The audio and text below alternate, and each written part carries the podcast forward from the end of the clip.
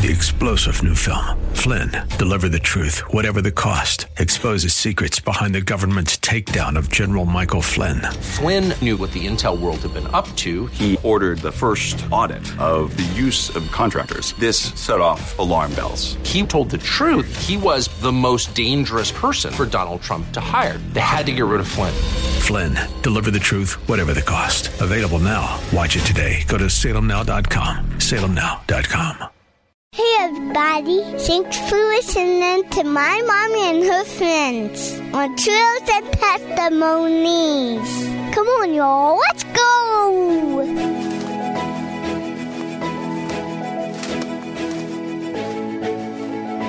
Welcome to Trails and Testimonies. My name is Kim Fitz. You can follow me on Instagram or you can follow Trails and Testimonies on Facebook. So, prior to COVID 19, I had the beautiful privilege of meeting a man named Robert, aka Buster. It was a chilly, windy hike at Clinton Nature Preserve in West Georgia. And come to find out, Buster actually has history with Clinton Nature Preserve. So, grab your hiking stick or your coffee or both, and let's go hike. Yeah, I used to come out here with uh, my son Daniel when he had troubles at school and didn't quite know how to uh, navigate his way through certain situations at school. And I would just come out here and walk with him and talk with him, and it made a huge difference in in his school life. His grades began to get better, and every time they'd begin to fade away a little bit, we'd come back out and we'd walk again for a while. He really needed that assurance that, uh, Dad, you have my back, and I enjoyed spending the time with him. A friend of mine um, used to come to this place. They always referred to it as the Rock. When he had troubled friends, he would bring them down to the Rock. He said uh, there were many, many men had given their lives, their souls to Jesus here at this rock.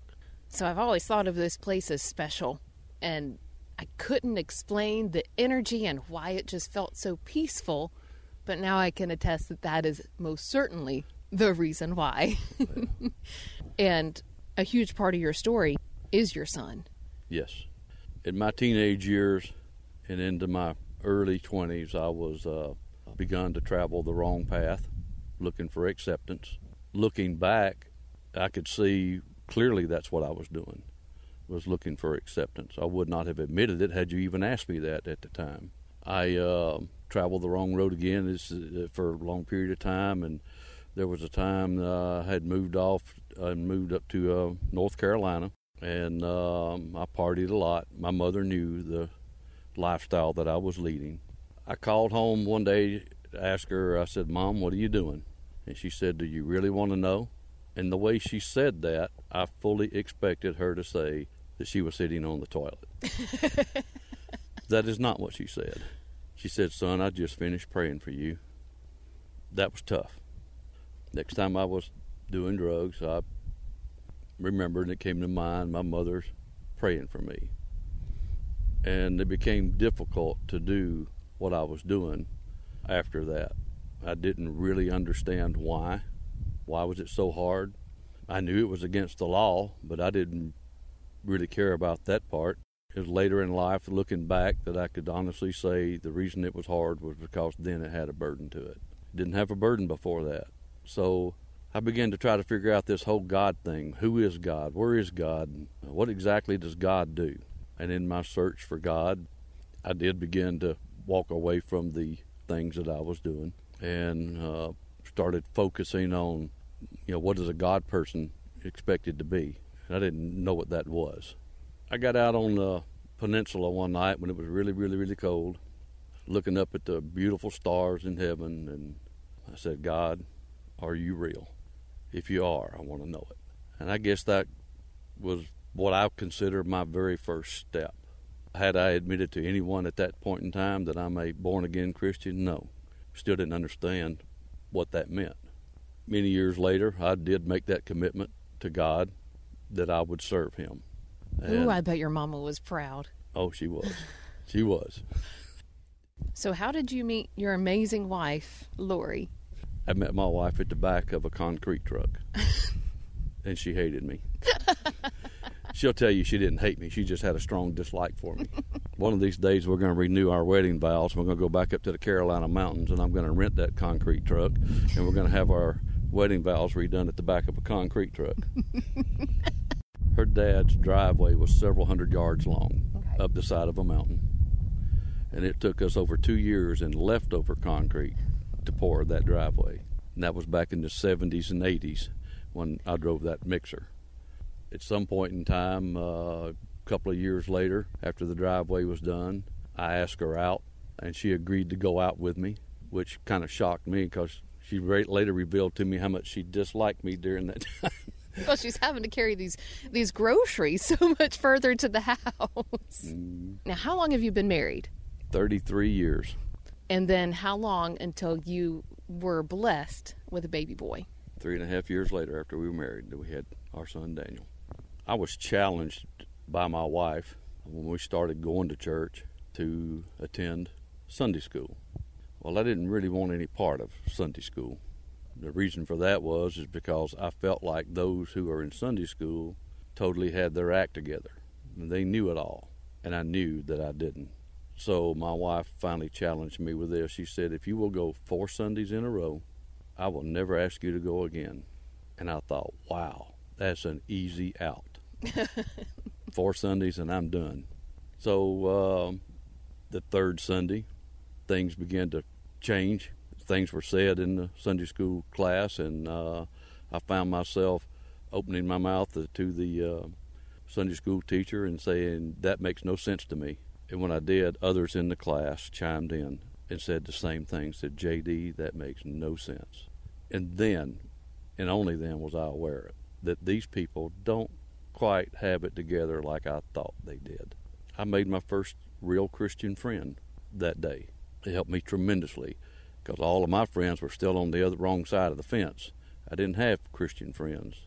It's very important when you know someone is making that transition to let them know that they are loved. Otherwise, they will have a tendency to gravitate back to the lifestyle they once had because they don't have that support. The fifth Sunday rolls around, and she said, You realize your fourth Sunday was up last week. And I said, I know, with a little bit of an attitude. Let's go. And we went. What had happened was I had made my first Christian friend, and it felt good. And uh, I knew I could learn something from these people. Mm-hmm. I realized that they didn't have their act together like I thought they did, and that they were just like me. They were learning. And sometimes it's easy to assume when you go into church or anywhere and you go, well, they have it together. Mm-hmm. They look perfect. They act perfect. They say this the right thing. Mm-hmm. So they got to have it together. But each one of us, while we're made in His image, we are still human and we still make mistakes all the time. There was a deacon, a guy named uh, Daryl, one time shared something with me, and I thought a lot of him. And he said uh, he was always afraid that they were going to call on him to come up front and pray, which they did from time to time. He said, I was always afraid I'd get up there and start saying something like, God is great, God is good, let us thank Him By His hands we are fed. Thank you, Lord, for daily bread. So, but you know, things like that don't seem like that big a deal, but they were huge to me because it told me that, like, wow, we have the same struggles. right, right. I like to attribute my mother's prayer to um, what one of my sons, Daniel, wrote about his hero. And this is moving many years down the road. After Daniel was born, he lived to be 16 years of age. On June the 10th, 2007, we were at a motocross event, and uh, his number was 64. Had to uh, do what they call the sight laps. They released all the riders to do the sight laps. What's a sight lap? That's where before the race starts, that all the riders are given a chance to go and ride the track, so they know better how to prepare themselves for each jump, each curve. It was during the sight laps that another rider jumped the same jump our son did. He crossed his line. He landed on our son. And two days later, after living on life support, he went on and seen Jesus. Been a tough road, but God has shown up. If it wasn't for our Christian friends, that God had placed in our path. I don't know that our marriage would have survived it. Eight out of ten marriages, I've been told, don't survive the death of a child, and ours almost did not. We came home, began to make funeral arrangements. My daughter looked on his MySpace account and she found what our son wrote about his hero. His hero was Jesus Christ. The way he wrote it and what he said is simply this it says, Heroes, how about a man who was stoned, crowned with thorns, beaten beyond recognition, forced to carry his own fate down a street, was hung on a wooden cross, buried in a tomb, sealed with a stone, and rose from the dead to proclaim to the world that he was Jesus Christ. Say what you want, I still believe. Amen. That's what Daniel wrote, the way he wrote it, 16 years of age. You don't hear too many 16 year olds that write stuff like that and put it on a MySpace thing for everybody to read. But he was bold about it. Two years after our son passed, we went through a pretty tough time. We had given our testimony about our son's hero, and we made the statement we were still choosing to trust God. And it is a choice. You have to get up every day and make that choice. God, I will serve you this day. That was on a Sunday, and literally the next day, Monday, I had some a voice, if you will. I heard, and it simply said this: If your God truly loved you, He would have gave your son one second to move. I didn't know how to deal with that one.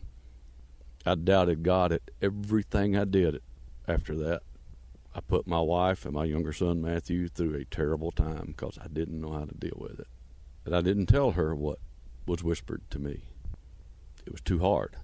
And I didn't want her dealing with what I knew I was dealing with. She loved me through all that. After eight or nine months of going through that terrible time, Dr. Barry Keaton helped me navigate through it to find my way back where I needed to be. And I'll say this through that, I did learn that there are different levels of love. And my love for my wife is much stronger now than it's ever been. I hated it that I put her through such a terrible time, and my son, but I just didn't quite know how to deal with life at that time. I know she's proud that you hiked through it, that you kept going. And I thank God for a woman that will challenge her husband, a friend, or whoever, four Sundays in a row. All of that is instrumental, every piece of it. And looking back, you can see God in every step of it. All you got to do is look. So, mothers never quit praying for your children. They need it. And sometimes it takes years for it to show up, like it did me, because I was still trying to figure out the whole God thing. Be patient with them. And the way you choose to live your life will show them who God is. My wife taught me how to be a daddy. I learned more from her about being a daddy because she chose to love me when she shouldn't have, in my opinion, looking back. My mother did not realize that prayer changed my life until probably 15 years later. She knew there was a difference, but she didn't know what kicked it off. Mm-hmm. Uh, but it was her prayer that kicked it off. I already knew that God felt like God was encouraging me to write a song, mainly connecting my mother's prayer to Okay. my son's hero so that it would help others. I felt like it really needed to be. And my wife and I were sitting in a restaurant, and uh, Travis Tritt and his wife, we were the only patrons in there. I remember eating our meal and talking to God this whole time. God is is he put here for this reason? I stood up after the meal was finished, turned in Travis Tritt's direction to walk, made one step, and God said no. And I heard it. There I am standing in a restaurant, looking at Travis and his wife. What I do now, God? I feel like an idiot. I'm standing up facing them, and what do I do? And I finally just turned and sat back down. Like, God, you put him here for a reason, but why? I mean, why, why are you telling me no? How will I know? I will show you when the time comes. And he did. A man by the name of Charlie Miller. I went to look at a project for him. I do grading work. And Charlie Miller is a Christian songwriter. And in the course of talking with Charlie about his project, and I turned and looked at him and I said, I think God wants you to write this song. He said, You know, I write songs. I thought, No. and uh, we began to talk about it. And uh, several weeks later, he came up to my house. We sat and talked for more than a couple hours. He heard my testimony start to finish. Then he began to sit and write the song. And uh, I do think it's a beautiful song that connects my mother's prayer with my son's uh, Savior.